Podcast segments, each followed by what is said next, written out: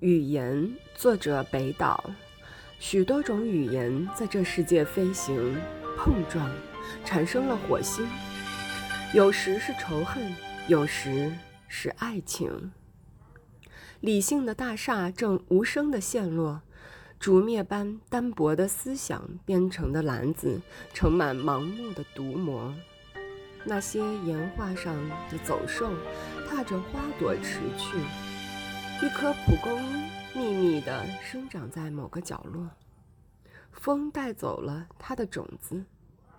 许多种语言在这世界飞行。